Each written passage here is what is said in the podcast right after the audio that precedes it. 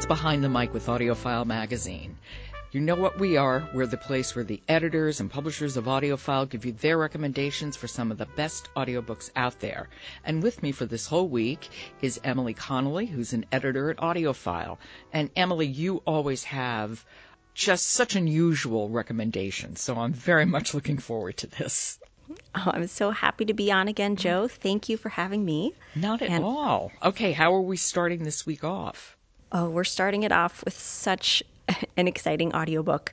So, this is The Secret Commonwealth by Philip Pullman and read by Michael Sheen. Yes. Yes. Yes. Yes. We've been waiting for this one. Yeah, we've been so excited about this one. Um, it is part of Philip Pullman's whole story about his dark materials and the Book of Dust.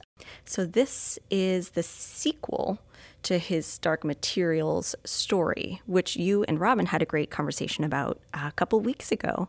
That trilogy started with The Golden Compass. And so this story is about that same character, Lyra, but she's grown up. She's 20 years old, and there are all these new problems coming up for her that it's just so thrilling to get to see what she is doing as an adult. Now, this novel is the second part of the Book of Dust.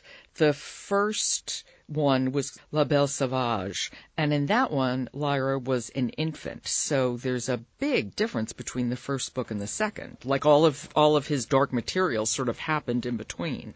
Exactly, and a lot of the characters that you meet in that first La Belle Sauvage they are showing up again in this sequel. And so, definitely for listeners who aren't familiar with this, you'll want to listen to that first because definitely you're completely immersed in this world. Oh, and what a world he creates.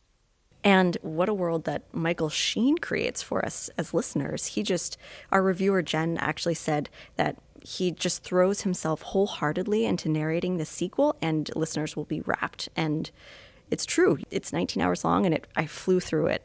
We can listen to a clip, actually. Oh, yes, please. Yes, and it's from the very beginning. Lyra is 20 years old, and she and her demon, Pantalaimon, have actually grown distant and even seem to really resent one another, which you would think would be impossible because they're part of each other. He's sort of an external embodiment of her soul. And so he is out in the city exploring without Lyra. Okay, this is The Secret Commonwealth by Philip Pullman, read by Michael Sheen. Here we go. No one who saw him would think for a moment that he was a pine marten. He looked like a pine marten in every respect, but he was a demon. It was very hard to say where the difference lay, but any human being in Lyra's world would have known it at once, as surely as they knew the smell of coffee or the color red. And a person apart from their demon, or a demon alone with their person nowhere in sight, was something uncanny, eldritch impossible. No ordinary human beings could separate in that way, though reputedly witches could. The power that Lyra and Pan had was peculiar to them, and had been dearly bought eight years before in the world of the dead. Since coming home to Oxford, after that strange adventure, they had told no one about it, and exercised the most scrupulous care to keep it a secret. But sometimes and more often recently, they simply had to get away from each other. Wow. See, Philip Pullman created such a spectacular world that Michael Sheen, you know, just brings to life. And, and the audiobooks of his Dark Materials just brought this world to life. That world is palpable, and one of the bedrock notions of that world is how close a demon and their person is. And so the idea that there could be this separation just completely rocks that world. I know. And it really is a driving conflict for the whole story. And I think anybody who is even a little bit interested in this, you'll have a lot of fun watching the TV show. Oh, right. And that starts too tonight.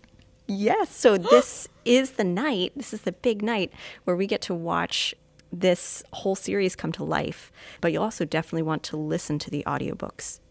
Okay, that's a great suggestion. I'm so looking forward to this book. It's The Secret Commonwealth by Philip Pullman, read by Michael Sheen. Thank you, Emily Connolly. It's a great suggestion. Thank you, Jo. Support for Behind the Mic comes from Graphic Audio, which is celebrating 15 years of immersive audio entertainment. I'm Jo Reed. Talk to you tomorrow.